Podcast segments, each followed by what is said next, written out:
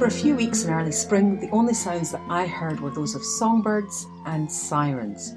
The country battled to protect the NHS, save the lives of people struggling to breathe.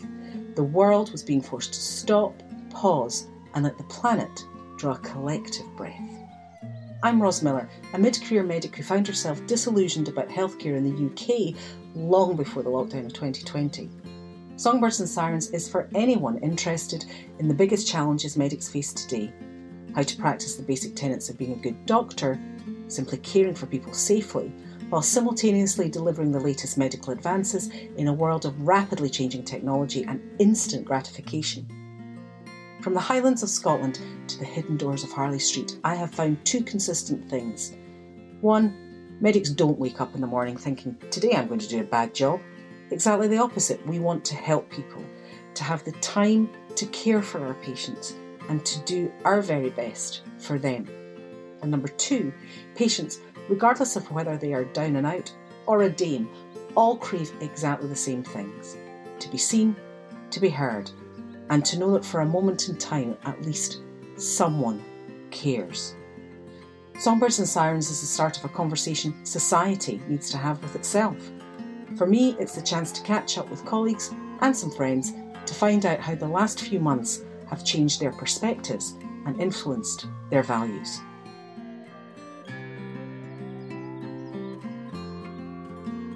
What would you do if every day for the rest of your life you were given £86,400 guaranteed? Like everything in life, that sounds too good to be true. There is a catch, and it's non negotiable. If you don't use it, you lose it. Now, the next day, you will be given exactly the same amount of money £86,400. Same rule spend it that day, or at the end of the day, it's gone. Other than that, every day for the rest of your life, you will receive the money. If that really existed, you would buy that lottery ticket. If that was a contract, you would sign on the dotted line. If that was your return on investment, you'd become an angel investor in a heartbeat. If that was a cure for your pain, you'd give your consent. Everyone should be interested in finding out more. The reality is that only a tiny minority, the real top 1%, do. And this is the top 1%, not that group that appears in the Forbes or Times 100, though admittedly some of them are there. This unique group of individuals has done their due diligence, asked the right questions, and are completely satisfied that the deal is real. If you need something else to entice you over the line, there's a free bonus guarantee. Everybody, everybody is eligible. Though this club is unique, it is also genuinely non discriminatory. It really does not matter the colour of your skin, the shape of your body, or how you identify based on gender, culture, or sexual orientation. There is no difference if you're a lawmaker or a rule breaker, if you're a lowlife or a lord. The deal and the reward are exactly the same £86,400 every day for the rest of your life. But you have to use it. A new decade brings new hope and a new resolve. For goal setters, it's a stake in the ground on which to mark the start of something better. For me, Hogmanay had been really magical, a fantastic country house deep in Perthshire with the whole family who'd come together after a long, hard decade that had seen both success and failure, love and loss. New Year's resolutions were made. The end of February, following a business improvement course in central London, I felt optimistic that I had finally found something that would help me carve out the next few years. That evening, I operated with one of my favourite anaesthetists at one of the top private hospitals in London. The bit that stood out for me was the most striking thing that I have seen in a very long time fear. And it was in the most unexpected of places. Over the last few months, I have had time to reflect on what that fear was. As a medic, I have trained for and seen tragedy and crisis, but there was something very different about this. For most medics, when a major incident like a fire or a car crash, an explosion, even a terrorist attack happens, it happens outside the hospital. Patients are brought into our place of safety, we fix them, and then most of them go home. What was different with this was that patients were bringing the danger into our place of safety and that we may take it home to our loved ones. Or worse, we might not get home at all. That was what the fear was. And whilst we all knew what we would do and that we would step up and do our job, no question asked, some may and have paid for it with their lives. The last months have been devastating for some, harrowing for many, and terrifying for all. The lockdown has created a completely new way of life, all with a backdrop of death and dying alone. Funerals have been without hugs for siblings and babies born with grandparents not able to cuddle them. Many businesses have failed, others have reinvented and thrived. For some, it's been incredibly stressful and exhausting, but for many, it has also given time. Time to stop and reflect about who is important, to pause and to think about what is important to consider how we've been living our lives, how we look after each other and the planet. In an increasingly instant access world, this moment in history has woken most of us up to the fact that our most valuable commodity is our time and our most precious asset is ourselves, both of which we have either been giving away freely or abusing greatly. It is our time that is the lottery win. These 86,400 seconds that we are all given every day to use, that disappear at the end of the day if we haven't. And they are redeposited every single new day, regardless of how we choose to spend them. This is how we are all born equal. We all have exactly the same amount of time each day, and we can never get it back once it's spent like most people up and down the country and indeed around the world, I think of myself as having two aspects to my life. Work, which I spend with colleagues, individuals who I work with on a regular basis or get to catch up with periodically at conferences, and personal, family and friends, people I care about deeply. I'm sometimes frustrated by, and definitely take for granted that they will always be there that day in late February, the anaesthetist and I did as we always did. When we see each other, we put the world to rights. But this time, it was different. And it was in her eyes that I saw fear. The first time I really became aware anything was going on was in early January. My partner works in industry and he'd mentioned that there was something going on with their supply chain. By February, he was tracking numbers of new cases and I must admit I didn't really pay a lot of attention. But then the media started to report that cruise liners and the ski slopes of Europe were being affected.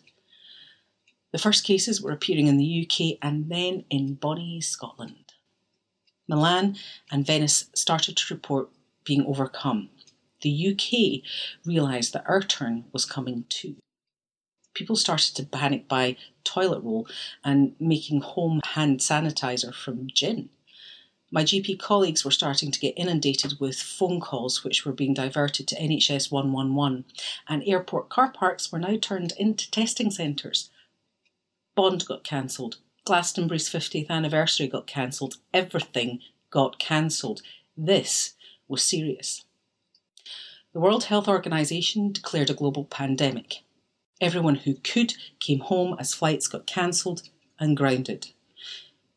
Where Brexit had divided, the country was now uniting to stay home, save lives, and protect the NHS.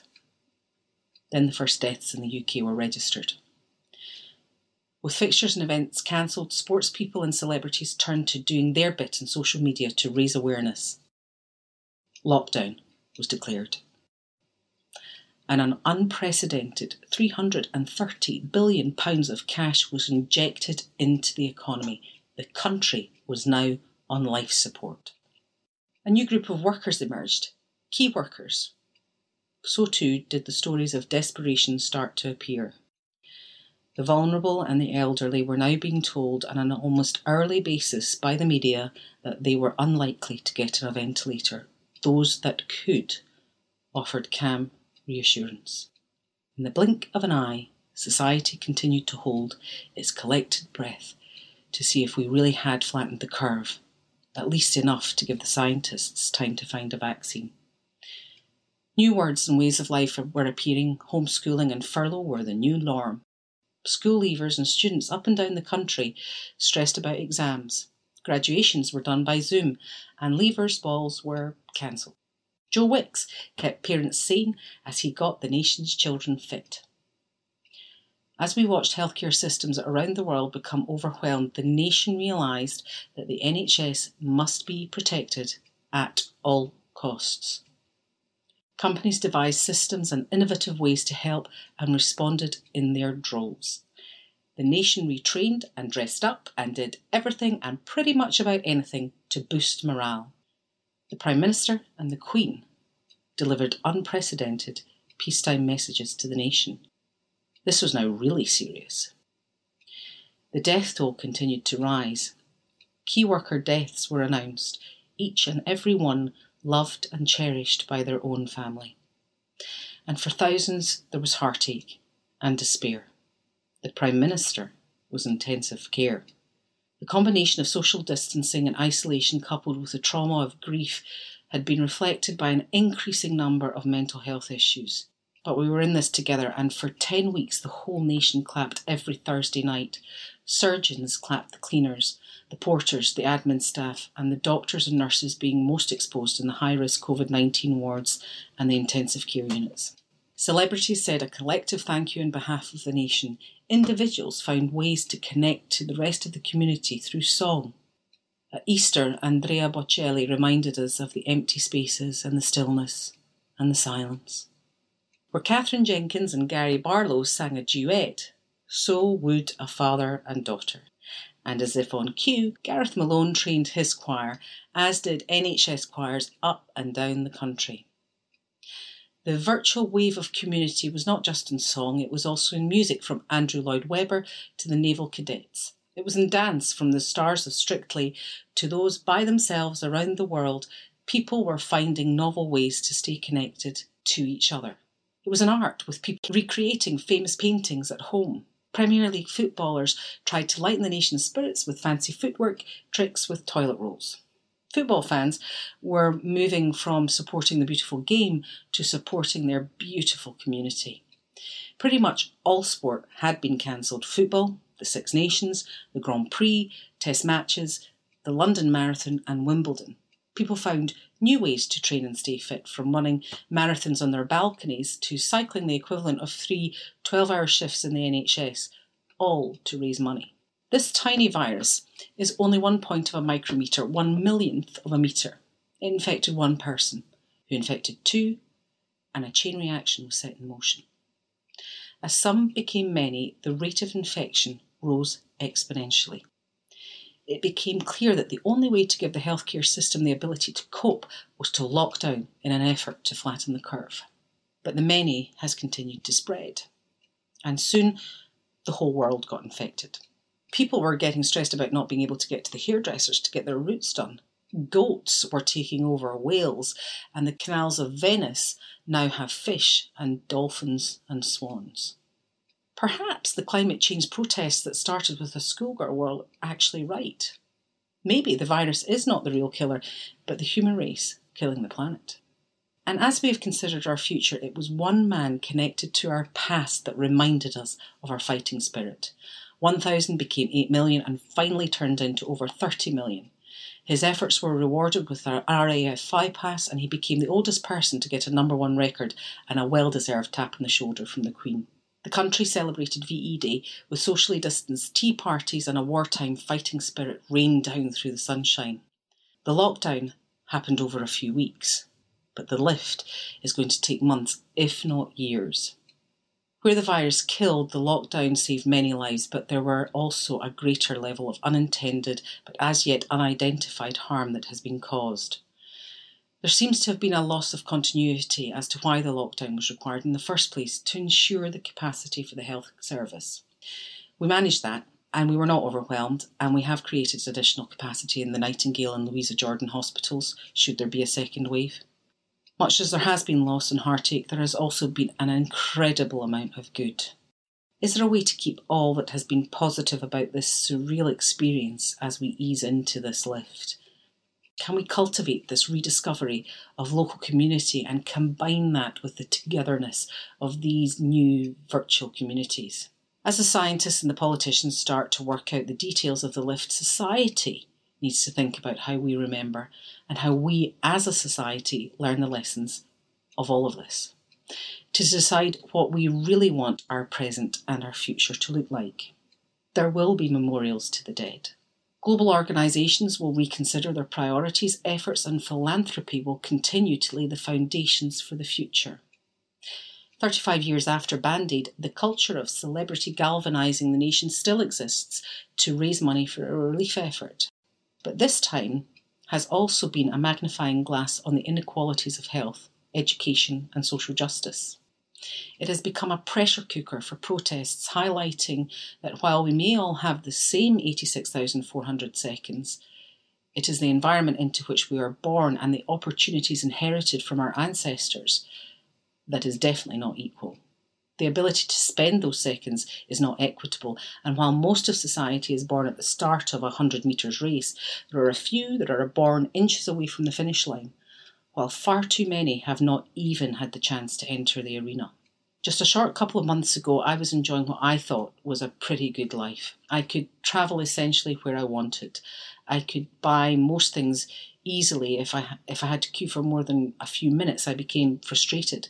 I had instant access online to almost anything. I just needed to click and pay. The fourth industrial revolution, with all of its convenience and immediate gratification, allows us to live the life we lead. Lockdown has given us all the time to pause and reflect. It has also given the planet time to take a giant breath. Perhaps the greatest memorial of all would be for us to reset, to work out how we positively atone for the decisions of our ancestors' abuse and exploitation of fellow humans and the planet. Twenty years ago, my father and mentor left me the legacy of his love, wisdom, and kindness. Care for those who cannot, be open to new challenges and the possibilities they bring. Always have an inquiring mind and learn the lessons of the past and the present to make the future better. Remember, you have a responsibility to use your talent to make things great. Don't waste it. And above all, always have hope. So, what do we think the legacy of all this should be? Never before has the world had the chance to have a global pause. Perhaps the answer to the question of what our future should be is not the responsibility of the politicians. Maybe they really are just the servants of society. They are the ones who implement the answer. Maybe society should use this time of pause and reflection to see what impact our individual lives have had.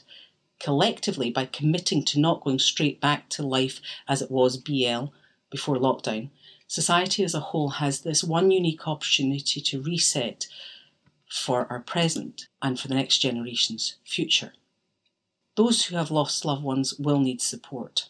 Instead of the inevitable finger pointing that has started and comes with the benefits of hindsight, let us be reminded of the greatest lessons of our teachers how to learn from events. How do we practically turn the newfound respect for all types of key workers from a clap for carers into something fundamentally more practical and sustainable this is a challenge that must be risen to. And practical help and support is also needed for those who, despite being catastrophically affected by the economic crisis, still played their part and did their bit to sustain the nation. And then let's party. We will need a massive party after all of this.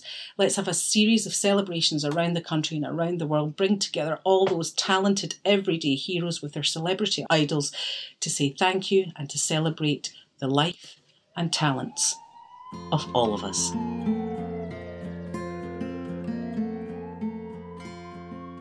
In a career that spans a decade as a consultant orthopaedic surgeon, working both in the National Health Service and the private sector, I've had the privilege of meeting and treating fascinating individuals from all walks of life, from single mums and factory workers to actors, business leaders, and politicians, with the occasional lord and lady along the way this moment in time has brought fear, but also hope, and most importantly, an intense desire for change. It's up to society, not politicians, not governing bodies, and not the media, to decide what our collective future should be. You can follow Songbirds and Sirens via Facebook, Twitter, or on Instagram. I hope you've enjoyed today's episode. If you would like to find out more, or if you would like to contribute to the conversation, please get in touch.